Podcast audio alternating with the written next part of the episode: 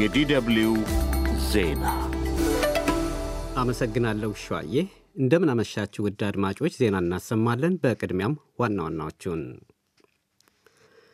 ትላንት እኩለ ሌሊትና ከዛ በፊት በነበሩ የተለያዩ ቀናት በባህር ዳር ከተማ የቦምብ ፍንዳታዎች ደረሱ። አንዳንዶቹ ቦምቦች ትምህርት ቤቶች አጥር አካባቢ የፈነዱ በመሆኑ ዛሬ ወላጆች ልጆቻቸውን ወደ ትምህርት ቤት ከመላክ ተቆጥበዋል። የእርስ በርስ ጦርነት ይብቃ የሚል መልእክት ያለውና 100 ሺህ ሕዝብ ይሳተፍበታል የተባለ ሰላማዊ ሰልፍ ህዳር 30 ቀን 2016 ዓ ም አዲስ አበባ ውስጥ ለማድረግ ማቀዳቸውን የሰልፉ አስተባባሪዎች ተናገሩ። በኬንያ ጎርፍ ባስከተለው አደጋ የሞቱ ሰዎች ቁጥር 120 መድረሱ የሀገሪቱ ባለሥልጣናት አስታወቁ። በአደጋው የተፈናቀሉ አባወራዎች ቁጥርም 90 ሺህ ደርሷል። በሐማስና እስራኤል መካከል ዘላቂነት ያለው የተኩስ አቁም ስምምነት እንዲደረስና ጦርነቱ የሚያበቃበት ድርድር እንዲደረግ ቀጣር አጠናክራ እየሰራች መሆኑን አስታወቀች።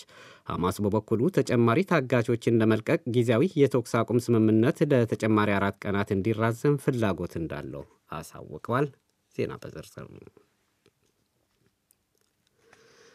ትላንት እኩለ ሌሊትና ከዛ በፊት በነበሩ የተለያዩ ቀናት በባህር ዳር ከተማ የቦምብ ፍንዳታ ደረሰ።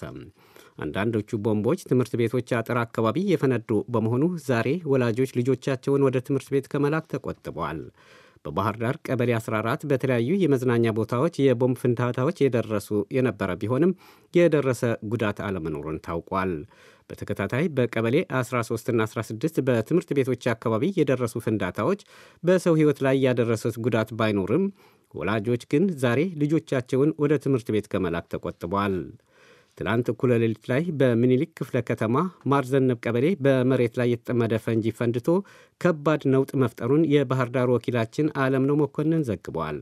በፍንዳታው የመኖሪያ ቤቶች በርና ኮርኒስ እንዲሁም የመስኮት መስተዋቶች የተሰባበሩ ሲሆን በአንድ ሰው ላይ በመስተዋት ስባሪ ቀላል ጉዳት እንደደረሰ ለማወቅ ተችሏል። ለፍንዳታው ኃላፊነት የወሰደ አካል የሌለ ሲሆን የክልልም ሆነ የፌዴራል መንግሥት በዚህ ላይ እስካሁን ያሉት ነገር የለም። የእርስ በርስ ጦርነት ይበቃል የሚል መርህ ያለውና 100 ሺህ ሕዝብ ይሳተፍበታል የተባለ ሰላማዊ ሰልፍ ህዳር 30 ቀን 2016 ዓ ም አዲስ አበባ ውስጥ ለማድረግ ማቀዳቸውን የሰልፉ አስተባባሪዎች ተናገሩ። የሰልፉ አስተባባሪዎች ለአዲስ አበባ ከተማ አስተዳደር ከንቲባ ጽሕፈት ቤት የሰላማዊ ሰልፍና የአደባባይ ስብሰባ ማሳወቂያ ክፍል ዛሬ በጻፉት ደብዳቤ እንደጠቀሱት ሰልፉ ከአራት ኪሎ ተነስቶ መዳረሻውን መስቀል አደባባይ የሚያደርግ ነው። መከላከያ ሰራዊት በአማራና በኦሮሚያ ክልሎች ከሚያደርገው ዘመቻ እጁን በመሰብሰብ ያለምንም ቅድመ ሁኔታ ወደ ጦር ሰፈሩ እንዲገባ መጠየቅ አንዱ የሰልፉ ዓላማ መሆኑን በሰላማዊ ሰልፍ ማሳወቂያው ላይ ተጠቅሷል። በማመልከቻው ላይ ስማቸው ከተዘረዘሩት የሰልፉ አስተባባሪዎች መካከል የኢዜማ የቀድሞ ሊቀመንበር የሸዋስ አሰፋና የባልደራስ ለሁለተኛ ዲሞክራሲ የድርጅት ጉዳይ ኃላፊ የነበሩት አቶ ጌታነህ ባልቻ ይገኙበታል። የኢህአፓ ተቀዳሚ ምክትል ፕሬዚዳንት መጋቤ ብሉይ አብርሃም ሃይማኖት አስቸኳይ ሀገራዊ አድን ሲሉ ከዚህ በፊት ያቀረቡት ተደጋጋሚ ጥሪ ከመንግሥት በጎ ምላሽ ባለማግኘቱ ሰልፍ ለማድረግ እንደተገደዱ ገልጸዋል። እኛ ያሰብነው ህዳር ሰላሳ ቀን በመስቀል አደባባይ ላይ ጦርነት ይቆም የሚል ይዘት ያለው ታላቅ ሰላማዊ ሰልፍ ጥሪ ነው። ሀገሪቱ አምስት ዓመት ሙሉ ጦርነት ነው። ሁሌም የአስቸኳይ ጊዜ አዋጅ ማወጅ ሆኗል።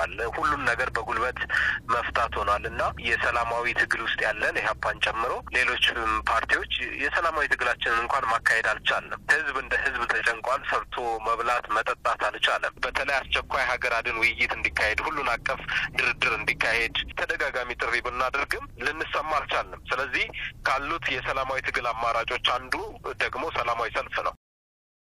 በአዲስ አበባ በኦሮሚያና በሲዳማ ክልሎች በማንነታቸው ብቻ የታሰሩ የአማራ ተወላጆች እንዲለቀቁና በተለያዩ አካባቢ የተፈናቀሉ ወደ ቀያቸው እንዲመለሱ ጥሪ ማድረግ ሌላኛው ዓላማው እንደሆነ የተናገሩት አስተባባሪው እስር፣ ወከባ ቢደርስብን እንኳን ሰልፉን ከማድረግ አንመለስም ብለዋል።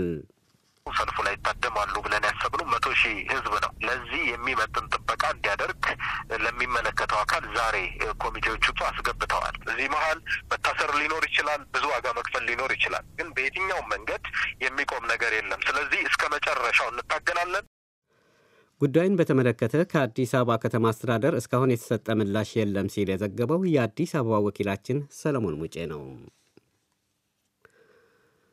በኬንያ ጎርፍ ባስከተለው አደጋ የሞቱ ሰዎች ቁጥር 120 መድረሱን የሀገሪቱ ባለሥልጣናት አስታወቁም። በአደጋው የተፈናቀሉ አባወራዎች ቁጥርም 90 ሺህ ደርሷል። ለዓመታት በድርቅ ሲጠቃ የነበረው የምስራቅ አፍሪቃ ከቅርብ ጊዜያት ወዲህ የኢትዮጵያ ሶማሌ ክልልን ጨምሮ ሶማሊያና ኬንያ በጎርፍ እየተጠለቀለቁ እንደሆነ መረጃዎች ያመለክታሉ።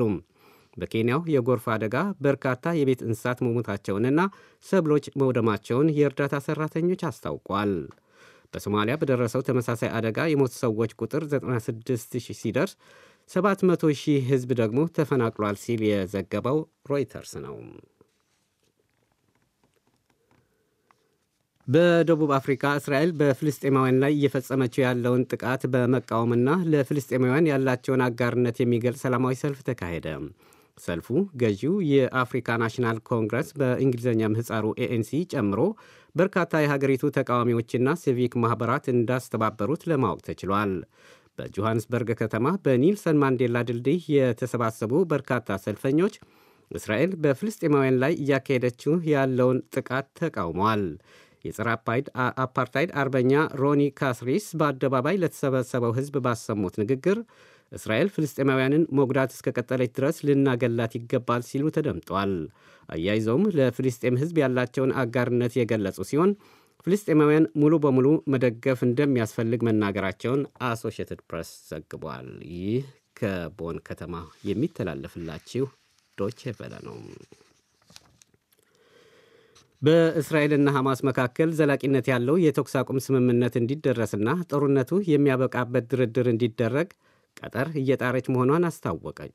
ሐማስ በበኩሉ ተጨማሪ ታጋቾችን ለመልቀቅ ጊዜያዊ የተኩስ አቁም ስምምነት ለተጨማሪ አራት ቀናት እንዲራዘም ፍላጎት እንዳለው አስታውቋል። የቀጠር የውጭ ጉዳይ ሚኒስቴር ቃል አቀባይ ማጂድ አል አንሳሪ በሰጡት ጋዜጣዊ መግለጫ ሀገራቸው ጦርነቱ የሚያበቃበትን ሁኔታ ለመፍጠር የሚያስችል ድርድር ለማካሄድ ዘላቂነት ያለው የተኩስ አቁም ስምምነት እንዲደረስ እየጣረች ነው ብለዋል። የአራት ቀናት የተኩስ አቁም ስምምነቱ ለ48 ሰዓታት ከተራዘመ በኋላ 12 ታጋቾች ከጋዛ የተለቀቁ ሲሆን በአንጻሩ እስራኤል 30 ፍልስጤማውያን እስረኞችን ለቃለች። እስካሁን በተደረሰ ስምምነት በሐማስ በኩል 60 የታገቱ የተለያዩ ሀገራት ዜጎች ሲለቀቁ እስራኤል በበኩሏ 180 ፍልስጤማውያን እስረኞች ለቅቃለች ሲል የዘገበው አዣንስ ፍራንስ ፕረስ ነው። በሌላ ዜና የአሜሪካው የውጭ ጉዳይ ሚኒስትር አንቶኒ ብሊንከን ጊዜያዊ የተኩስ አቁም ስምምነቱ እንዲራዘምና ተጨማሪ ታጋቾችን ማስፈታት በሚቻልበት ጉዳይ ላይ ትኩረት ማድረጋቸውን ተናግረዋል። ብሊንከን በቅርቡ ወደ እስራኤል እንደሚያቀኑም ለማወቅ ተችሏል።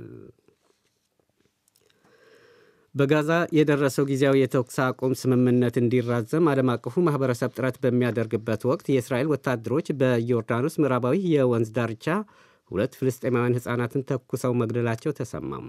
የፍልስጤም የጤና ጥበቃ ሚኒስቴር እንዳለው ሁለቱ ሕፃናት የተገደሉት ጀኒን በምትባል ከተማ ውስጥ እንደሆነ ሮይተርስ ዘግቧል። ሐማስ በእስራኤል ላይ ጥቃት ከሰነዘረ ከመስከረም 26 በኋላ በምዕራባዊ ዮርዳኖስ ወንዝ ዳርቻ በሚገኙ ፍልስጤማውያን ላይ የሚደርሰው ግድያና ወከባ መጨመሩን ነው ሪፖርቶች የሚያመለክቱት። በግዛቱ የተለያዩ አካባቢዎች ስምንት ፍልስጤማውያን በእስራኤል ሰፋሪዎች የተገደሉ ሲሆን ቤታቸውን ለቀው እንዲወጡ ከሰፋሪዎች ጫና እንደሚደርስባቸውም ታውቋል። የእስራኤል የመከላከያ ሚኒስቴር ለዲደብሊው በሰጠው የጽሑፍ ምላሽ ሰራዊቱ በዮርዳኖስ ወንዝ ዳርቻ የሚኖሩ ፍልስጤማውያን ደህንነት የመጠበቅ ኃላፊነት አለበት። ይህ ኃላፊነታቸው ባልተወጡ የሰራዊቱ አባላት የዲሲፕሊን እርምጃ እንደሚወስድባቸውም አሳውቋል። የሩሲያ ሰራዊት በ ይቅርታ የሩሲያ ሰራዊት በጦርነት በተመሰቃቀለችው በምዕራባዊ ዩክሬን ግዛት የዶኔስክ ዞን የምትገኘው አንዲት መንደር መቆጣጠሩን የሀገሪቱ መከላከያ ሚኒስቴር አስታወቀም። ሚኒስቴር መስሪያ ቤቱ እንዳለው ጦሩ ካምሮቭ ወይም ደግሞ ሩሲያ እንደምትጠራት አርቲዮ ሞስኮ በቁጥጥር አውለዋል። መንደሯ ከጦርነቱ መጀመር በፊት አንድ ሺህ ነዋሪዎች የነበራት ሲሆን አሁን በሩሲያ ቁጥጥር ስር መዋሏን እየተነገረ ነው። ስለዚህ ጉዳይ እስካሁን ከዩክሬን በኩል የተባለ ነገር እንደሌለ ሮይተርስ ዘግቧል። በሌላ ዜና በዩክሬን ምዕራባዊ ግዛት በቀዝቃዛ የአየር ማዕበል ምክንያት 12 ሰዎች መሞታቸው ተነገረ። በዚህ በረዶ በቀላቀለው ውሽንፍር ምክንያት 800 መንደሮች የኤሌክትሪክ ኃይል ተቋርጦባቸዋል። ይህ ጠንካራ የአየር ማዕበል ባስከተለው አደጋ 43 ሺህ የሚጠጉ የመንደሪቷ ነዋሪዎች በኤሌክትሪክ ኃይል እጦት እየተቸገሩ መሆኑን አዣንስ ፍራንስ ፕረስ ዘግቧል። ይህ ዶይቸ ቨለ ነው።